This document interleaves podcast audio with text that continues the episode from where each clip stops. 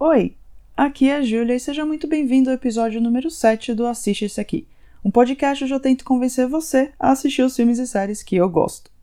E eu vou começar já hoje dando um recado. O Assiste Esse Aqui agora também tá no Instagram.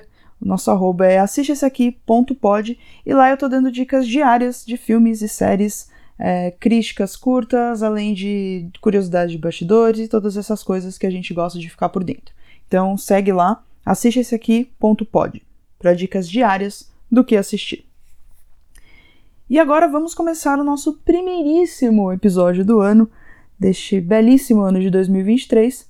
Falei que o ano vai ser belíssimo, mas eu digo isso baseado em absolutamente nada. Tô só emanando aí boas energias para o universo na esperança de que o universo me recompense de alguma forma e que esse seja de fato um ótimo ano. Se vai ser um ano bom ou não, não tem como saber. Porém, temos muitas novidades chegando, tanto no cinema quanto nos streamings. E o episódio de hoje, por ser o prim primeiro episódio do ano, vai ser sobre os filmes e séries mais aguardados de 2023. Eu vou parar, falar só os filmes do primeiro semestre, porque senão vai ficar muita coisa. É, mas já vou adiantar que eu vou roubar, porque eu vou até julho e não até junho, porque eu quero falar do filme mais aguardado do ano, que será lançado em julho. Mas então, vamos lá, as novidades mais aguardadas. Lembrando que vai ter muito lançamento, tem coisa para todos os gostos, mas como é o meu podcast, eu vou falar do que eu gosto. Então eu vou falar dos filmes que eu mais estou animada para assistir esse ano.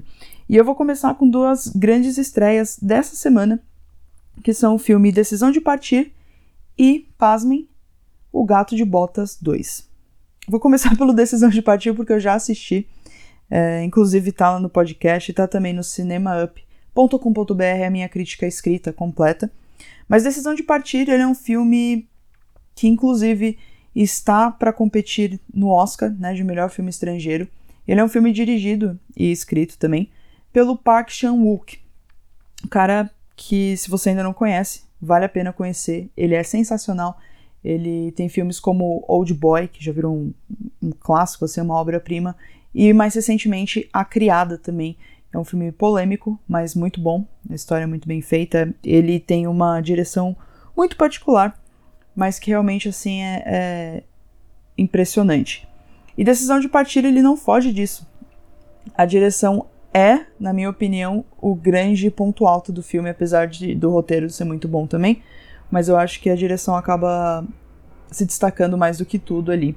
E Decisão de Partilha é um filme que apareceu em muitas listas de melhores filmes do ano passado, porque no resto do mundo ele já estreou e aqui no Brasil tá chegando essa semana agora, na primeira semana de janeiro. Ele é um romance junto com um suspense, um mistério é, policial e com muitas reviravoltas e muitos crimes e muito romance e traição tudo que a gente gosta de ver, né? Então, ele é um filme muito divertido para assistir, mas que se destaca mesmo pela direção, vale muito a pena. E o outro que eu não assisti ainda, que é o Gato de Botas, pretendo no cinema essa semana para assistir, é... tá dando o que falar. Ele provavelmente será indicado ao Oscar de melhor animação também, porque apesar de ser uma animação que todo mundo tá dizendo é que ele vai te fazer chorar, e ter uma crise existencial. Isso é uma coisa que os filmes, é, as animações estão fazendo muito ultimamente, né? De colocar, tipo. Você, você vai lá achando que você vai assistir um, um bichinho besta falando alguma coisa e aí de repente você sai chorando, se questionando por que, que você tá nesse mundo, o que, que você tá fazendo com a sua vida e tal. Mas, apesar de tudo, estão dizendo que o filme é muito bom, então eu, eu tô curiosa para assistir. Outro filme que deve lançar ainda esse, esse mês é o filme Megan, que é de terror. Você provavelmente já viu alguma coisa dele na internet, porque realmente está todo mundo falando sobre. E é um filme de uma boneca assassina. O cinema ama bonecos assassinos, né? A Annabelle o Chuck estão aí para provar. O Chuck, inclusive, eu vou dizer que é o meu preferido. Mas estou animada para Megan, porque a crítica tá falando muito bem. Ela foi abriu no, no Rotten Tomatoes essa, essa semana com tipo mais de 90% de aprovação. A produção do filme é do James Wan, que é um dos grandes nomes né, do, do cinema de terror, principalmente hoje em dia. Então, eu tô curiosa. Eu não sei sobre o que é a história, vou confessar que eu prefiro é, chegar no cinema sem muitas informações, sempre que possível. Então, só o que eu vi ela fazendo aquela dancinha, que uma dancinha no corredor, assim, que eu, eu realmente não tenho a mínima ideia do que se trata, mas tô curiosa para assistir, lembrando que assim que sair, eu com certeza vou assistir todos esses filmes e falar deles aqui no podcast ou lá no Instagram. Então, se você estiver curioso como eu, fique ligado.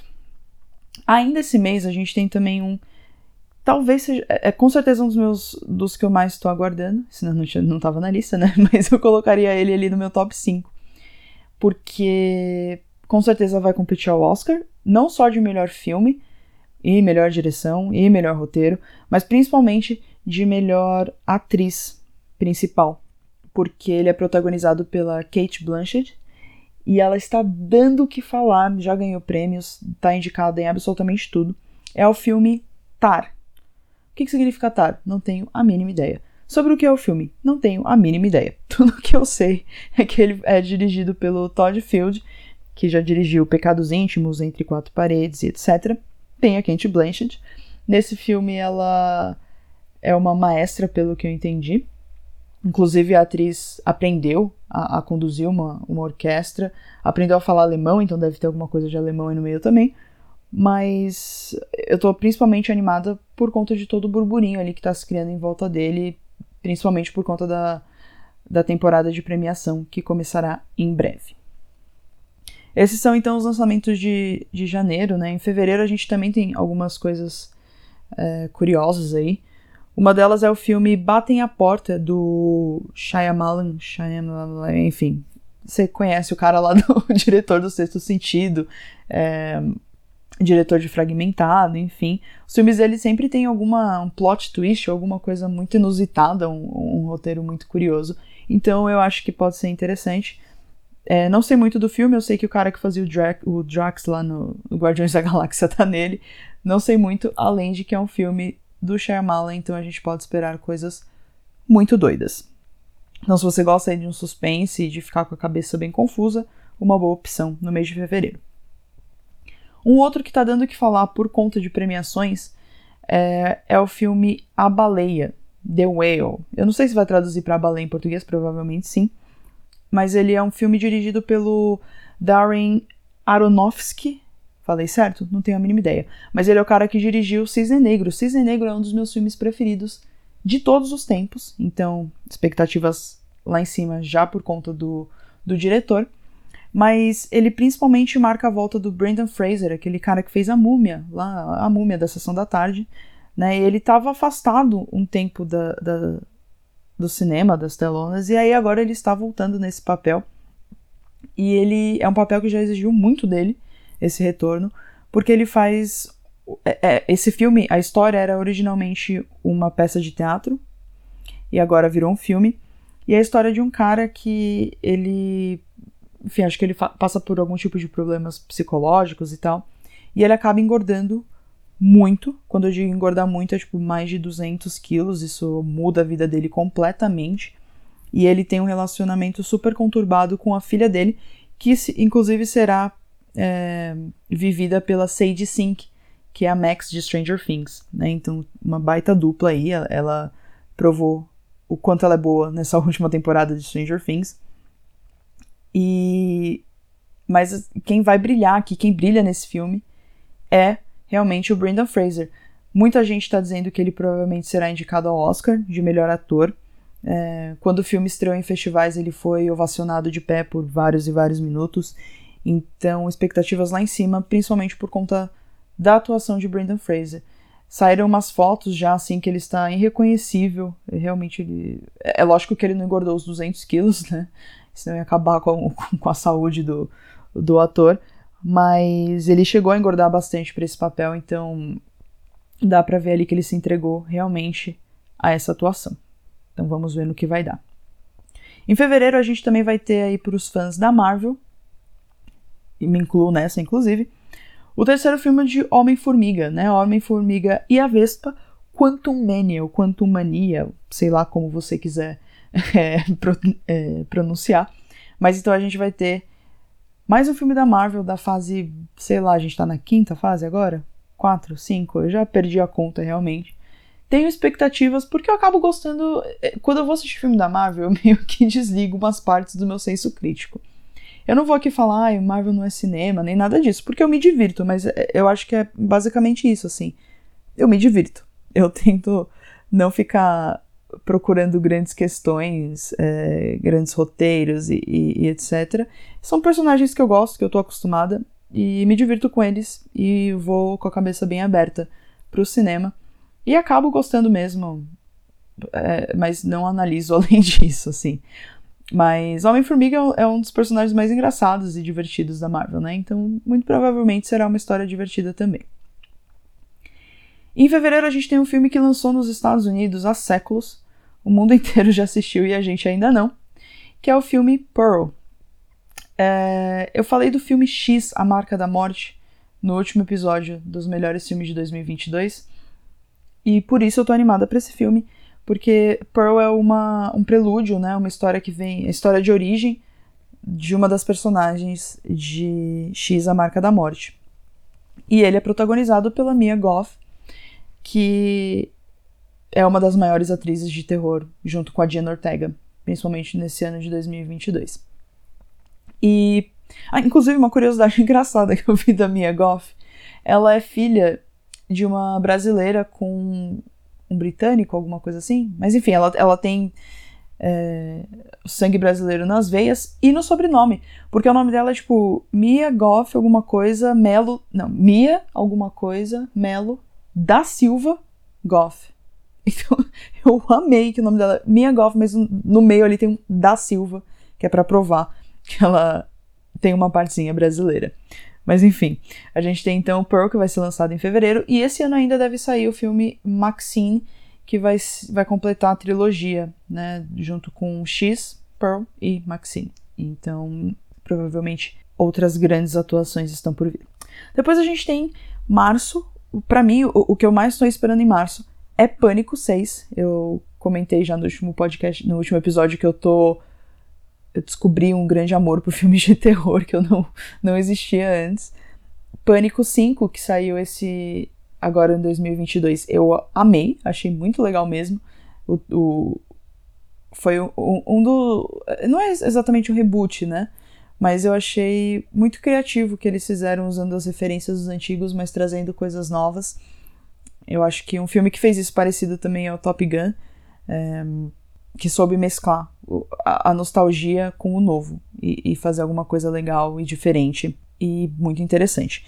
Então, agora a gente vai ter o Pânico 6 e a gente vai ter a volta de Jenna Ortega. Como eu disse, ela é uma das Scream Queens mais é, em alta hoje em dia, junto com a Mia Goff, então a gente vai ter as duas aí, uma em março e uma em fevereiro. Então, para quem gosta de terror, fica ligado. Também em março tem um filme, eu não sei se ele é o filme aguardado por todo mundo, mas eu estou louca para assistir, porque é a história mais doida que eu já vi e é uma história real. É um filme chamado O Urso do Pó Branco. Veja bem, o nome já é, diz muito. Porque o pó branco aqui no caso é cocaína. E é a história de um urso que, sei lá como, eu acho que caiu a, a cocaína de um avião e o urso comeu cocaína e ficou muito doido. Então ele é um, pensa assim, um urso ele já pode ser um animal muito agressivo. Mas imagina um urso drogado louco de cocaína. E essa história foi real, realmente aconteceu isso, agora vai virar um filme. Eu tô muito curiosa para ver isso na tela, porque vai ser um urso meio que um, com superpoderes, assim, um super vilão. Mas é uma história real, o que torna tudo muito mais estranho e mais interessante ao mesmo tempo. Então, é um filme que vai sair em março. Tô super animada para assistir, espero que você esteja também, agora que você sabe que é uma história real. É...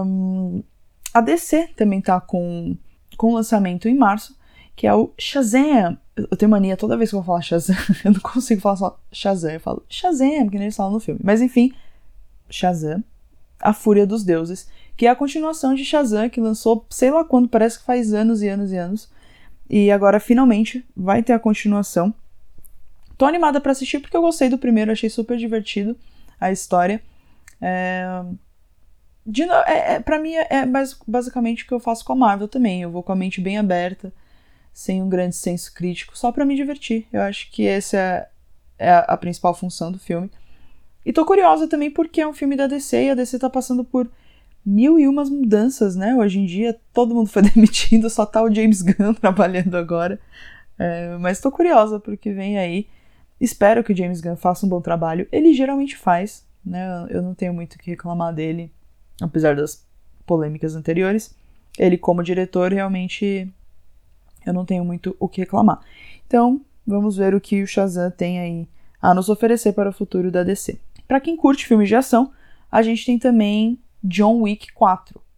Eu coloquei aqui porque eu sei que a galera tá esperando. Eu, pessoalmente, nunca assisti John Wick. É uma falha de caráter, eu sei, pretendo assistir. É, que eu não sou muito fã de filme de ação, geralmente. Mas a gente tem então o quarto filme de John Wick. Que John Wick costuma ser muito bem recebido tanto pelo público quanto pela crítica, então vamos ver se isso continuará. Esse é o quarto filme. Chegando em abril, a gente tem alguns lançamentos. Na verdade, eu vou parar de falar por mês aqui, porque depois, quando chega em abril, tá meio distante, tudo pode mudar. Filmes são adiados o tempo inteiro, então a partir de abril agora a gente tem esses filmes aqui. Um deles que, inclusive, eu fiquei sabendo mais dele hoje e já coloquei aqui porque eu fiquei muito curiosa. Tá vendo que eu acho que essa é o, a grande sacada assim para filme, né? A gente fica curioso com a falta de informação sobre eles, né? Eles vão lançando uma coisa aqui, outra ali e tal, e a gente vai ficando muito curioso. E um filme que saiu poucas informações sobre hoje é o filme Bo is Afraid, que não tem tradução ainda em português, mas se a gente fosse traduzir literalmente seria Bo tem medo ou Bo está com medo. Ele é um filme do estúdio A24, eu geralmente costumo gostar muito das coisas deles, mas ele tem dois grandes diferenciais aqui além do estúdio. Um deles, ele será dirigido, e se não me engano o roteiro também é, do Ari Aster, ou Aster, enfim, que é o cara que dirigiu Midsommar e Hereditário. Ou seja, a mente dele, o cara tem uns parafusos a menos, é bem doido, então você pode esperar um negócio bem perturbado. Inclusive, pelo pôster, o pôster parece um negócio bem perturbado também, porque a gente tem o nosso protagonista, que é ninguém menos do que o nosso vencedor do Oscar, o Coringa, Joaquim Phoenix. Ele é o protagonista nesse filme, e a gente, no pôster já, eu, postei lá no Instagram inclusive, a gente tem ele em várias fases da vida, mas uma coisa bizarra, é até feio de olhar assim, não é um, um pôster bonito, mas ele já causa ali uma inquietude, assim, uma inquietação nossa. E eu achei muito interessante porque eu fiquei curiosa. Só o que eles disseram sobre esse filme é que aparentemente ele é uma comédia com terror e ele vai mostrar várias fases da vida de um empresário. Isso é tudo que eles nos disseram até agora. Infelizmente foi o suficiente para eu cair na isca e estar muito animada para assistir esse filme. Então eu já coloquei ali na minha lista do que assistir esse ano. A gente tem outros grandes lançamentos, como o filme do Super Mario Bros. Esse eu nem estaria animada, mas eu fiquei ansiosa porque eu tenho um afilhado de 5 anos que eu já viciei em cinema. E eu levei ele para assistir Sony, enfim. Toda vez eu levo ele no cinema, ele gosta de ir. E ele ama o Mario. Eu não sei por que uma criança de 5 anos ama o Mario, ele nem joga Mario, mas ele deve assistir no YouTube, sei lá, ele é muito fã. E ele toda semana me pergunta se já chegou a hora de assistir o filme do Mario. Eu falo, não, ainda não. E ele fica tipo, mas e quando eu dormir e acordar, já vai ter? Falo, não, ainda não, mas vai chegar. Eu assisti um pedaço do trailer, achei muito bonito visualmente. Espero que a história seja tão bonita quanto. Ou que pelo menos agrade o meu afilhado que tá doido para assistir. Mas eu sei que também que o Super Mario tem muitos outros fãs por aí. Então, ele é um filme bastante aguardado. Tem também Guardiões da Galáxia, volume 3. Eu tô animada porque eu gosto dos Guardiões. Eles não são meus preferidos da Marvel, vou confessar. Mas sou curiosa para ver onde vai levar. Eu, eu, realmente não tenho a mínima ideia de onde essa nova fase da Marvel tá indo. Eu só tô aceitando tudo que eles estão mostrando ali, mas eu realmente não sei o que esperar. Mas gostando da Marvel, eu acredito que eu não vá me decepcionar. A gente também vai ter Velozes e Furiosos 10, esse eu tô muito curiosa porque eu, eu não sou fã de Velozes e Furiosos porque é um filme de ação, como eu disse, eu não sou muito fã. Só que ano passado eu assisti o Velozes e Furiosos 9 para escrever a crítica também, eu fui na cabine e eu me diverti demais. É um filme bizarro, porque eles em algum momento levam um carro pro espaço. Eles entram no carro, eles vão pro espaço com esse carro. Eu achei isso, no mínimo, corajoso. É, foi a palavra que me veio. Eu falei, você tem que ter muita coragem pra você fazer um filme e colocar lá no roteiro. Eles vão de carro pro espaço. E filmar. Então, assim, eu achei realmente louvável. É, é, eles chegaram num ponto em que eles já não se levam mais a sério, mas eles ainda mantêm ali a essência que eles tinham desde o começo. Então, eu estou curiosa para Velozes e Furiosos 10. Outro filme, e esse é, também foge um pouco do que eu tô acostumada a gostar no cinema, mas que eu estou animada, é A Pequena Sereia, né? A gente vai ter o live action da Pequena Sereia, com ninguém menos que a Hailey, do Chloe and Hale, que é uma dupla de, de cantoras, né? Elas são irmãs. Elas ficaram famosas principalmente porque elas foram apadrinhadas por ninguém menos que Beyoncé, a dona do mundo. É, Beyoncé, para mim, é, é, a maior artista de todos os tempos. Eu, inclusive, vi a ele performando ao vivo em dois shows da Beyoncé que eu fui na última turnê. E ela é, assim, impecável. Tanto ela quanto a irmã. Mas ela é muito boa mesmo. É, eu não sou muito fã de desenhos da Disney, outra falha de caráter, mas eu tô animada pra esse live action por causa dela. Já teve ali toda uma polêmica, porque a galera tava falando, ai meu Deus, mas ela é Ariel e ela não é branca, é uma Ariel negra, como pode? A gente sabe que a Ariel é branca, o que é muito bizarro, porque ninguém nem avisou eles que a Ariel não existe. É um desenho, né? Não é um negócio, ai, não existe sereia negra. É, tipo, querido, não existe sereia em primeiro lugar, né? Então, realmente, esse é um argumento que não existe, é, chama racismo isso. E eu tô muito animada para ver a performance dela porque ela é boa. Ponto final. E porque vai ter gente chorando que, ai meu Deus, deixaram a Ariel negra, eu tô triste agora. E se um racista tá triste, eu tô feliz. É assim que eu vivo minha vida. Então eu tô animada para esse filme, para ver o que a gente vai ter além da Hayley. Não foi divulgado muita coisa ainda, só um, um teaser dela cantando, que já foi sensacional. Então, acho que vai ser muito bom também. Aí, além desses, a gente tem também uma animação da, da, da, Disney que é Elementos, que provavelmente vai ser mais uma dessas animações que mexem com a nossa cabeça, acabam com, com a nossa psique, mas enfim. Tem também o Flash, que eu sinceramente não estou mais animada por conta de todas as polêmicas com Ezra Miller. Eu fico muito brava com a questão desses padrões assim que a gente vai seguindo na sociedade, em que o cara simplesmente foi preso por basicamente todos os crimes do Código Penal. tipo, o cara tava foragido da polícia. Tava falando, ah, vai ter que, é, vai ter que refilmar umas imagens de flash. Tá, primeiro você tem que achar o cara, porque ele, nem a polícia achou, né? Mas enfim, aparentemente ele está agora buscando ajuda. Mas eu fico muito decepcionado, assim, como a gente está disposto a só perdoar e continuar é, com um ator tão problemático quanto ele, enquanto a gente tem atrizes como a Amber Heard, por exemplo, que foi cancelada e teve sua vida exposta de todas as formas possíveis por conta de uma briga doméstica com Johnny Depp. Não vou entrar nesse caso agora porque, enfim, eu fico muito brava, mas é isso, tem gente que está animada para assistir Flash. É lógico que eu vou assistir, mas confesso que toda essa polêmica assim me deixou meio desanimada pro filme. Mas ele ainda é um filme muito aguardado. É, a gente tem também Missão Impossível. Tom Cruise de novo fazendo coisas muito doidas, pulando de avião, pulando de paraquedas, quase batendo carro, que é o que ele gosta de fazer e faz muito bem, não tem como renegar. Mas então a gente tem mais um Missão Impossível, a primeira parte do acerto de contas. A gente também tem o filme, esse eu tô muito animada, meu Deus do céu, tô esperando há séculos, que é o filme As Marvels finalmente a Capitã Marvel vai voltar. Eu a Capitã Marvel eu acho que foi a porta de entrada assim para eu realmente me apaixonar pelo universo cinematográfico da Marvel. Eu já tinha assistido uma coisa ou outra, mas eu nunca tinha tido um personagem que realmente me fizesse querer assistir e acompanhar e me interessar mais por esse universo, até que eu assisti Capitã Marvel cinco vezes no cinema.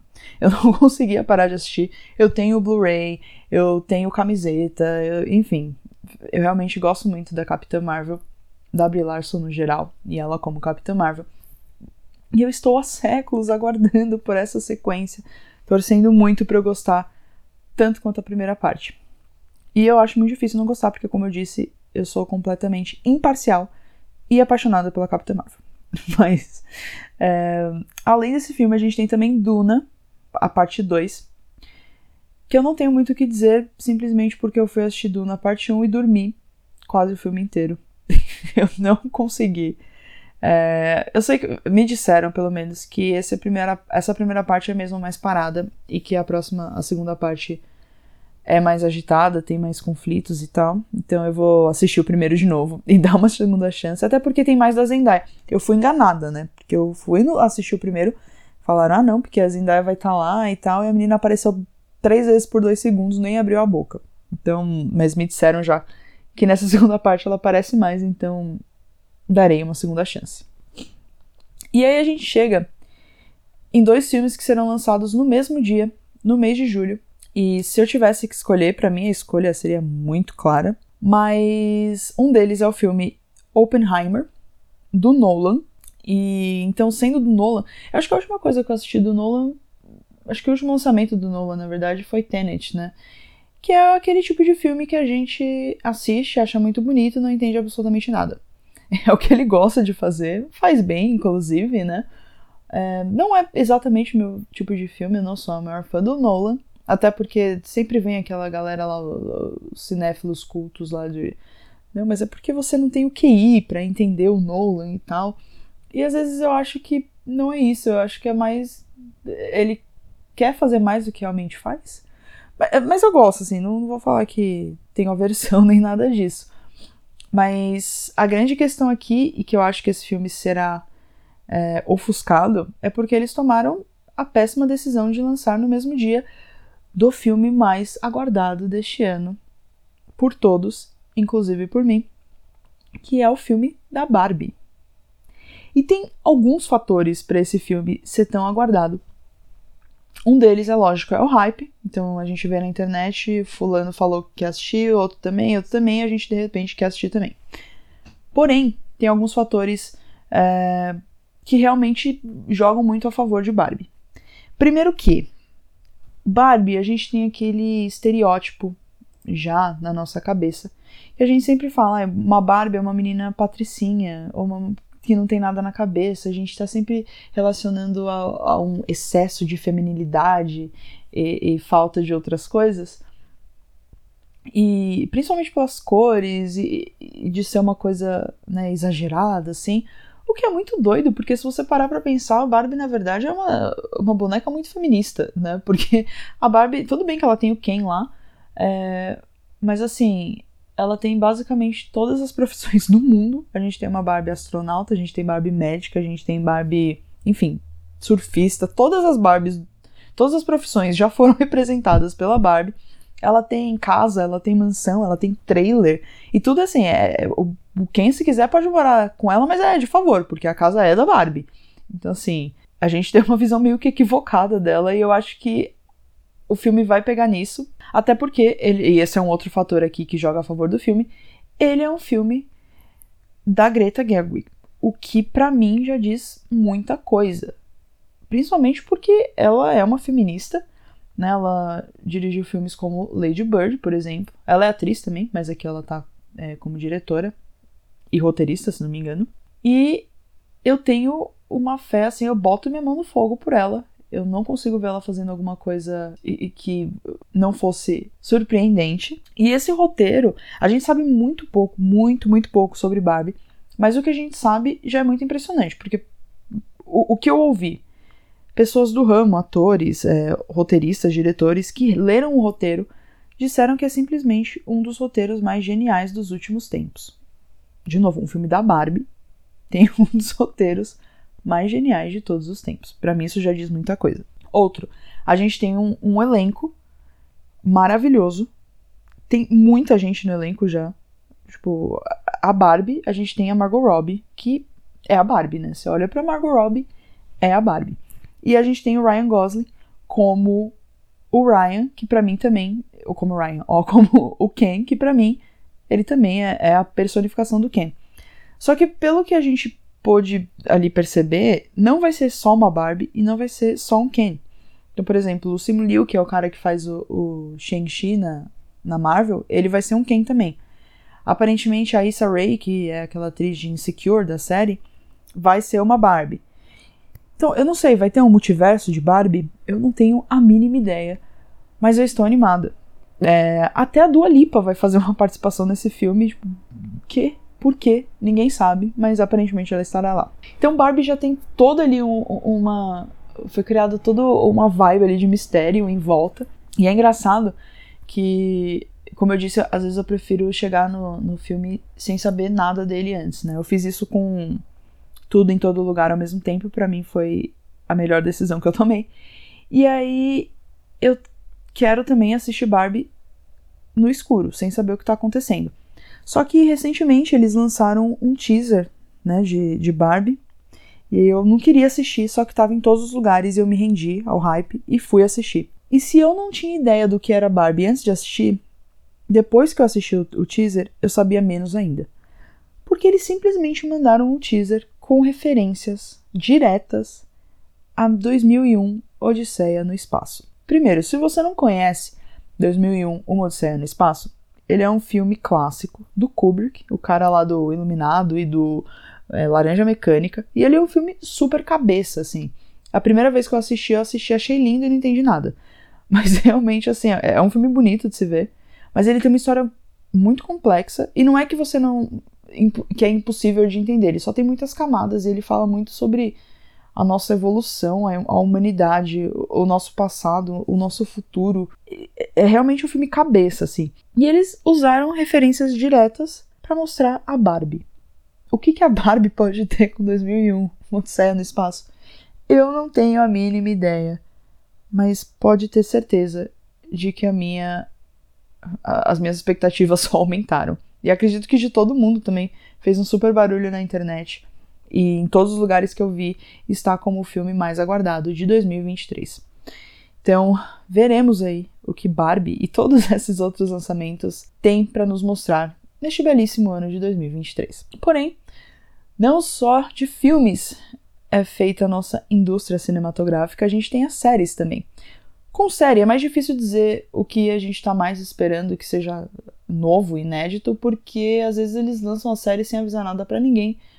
E aí a gente descobre que a série vai ser um grande sucesso. Não tem tanta essa antecipação, eu diria, que os filmes. Mas tem uma série especial que vai lançar já no dia 15 agora, que está dando o que falar, e é a série do The Last of Us que é, é, originalmente um jogo de videogame, né, que já teve duas partes, e agora está virando série. Eu não sei absolutamente nada de videogame. Eu sou péssima nisso, sempre fui, mas eu já ouvi falar muito desse jogo, porque e o que eu ouço falar é que primeiro ganhou todos os prêmios que existem para ganhar é, nesse mundo de videogame, e eu sempre ouço as pessoas falando muito bem da história, né? E, eu conheci principalmente porque a, tem uma. A personagem ela é, é, LGBT, né? E aí eu ouvi falar do, do casal e tal.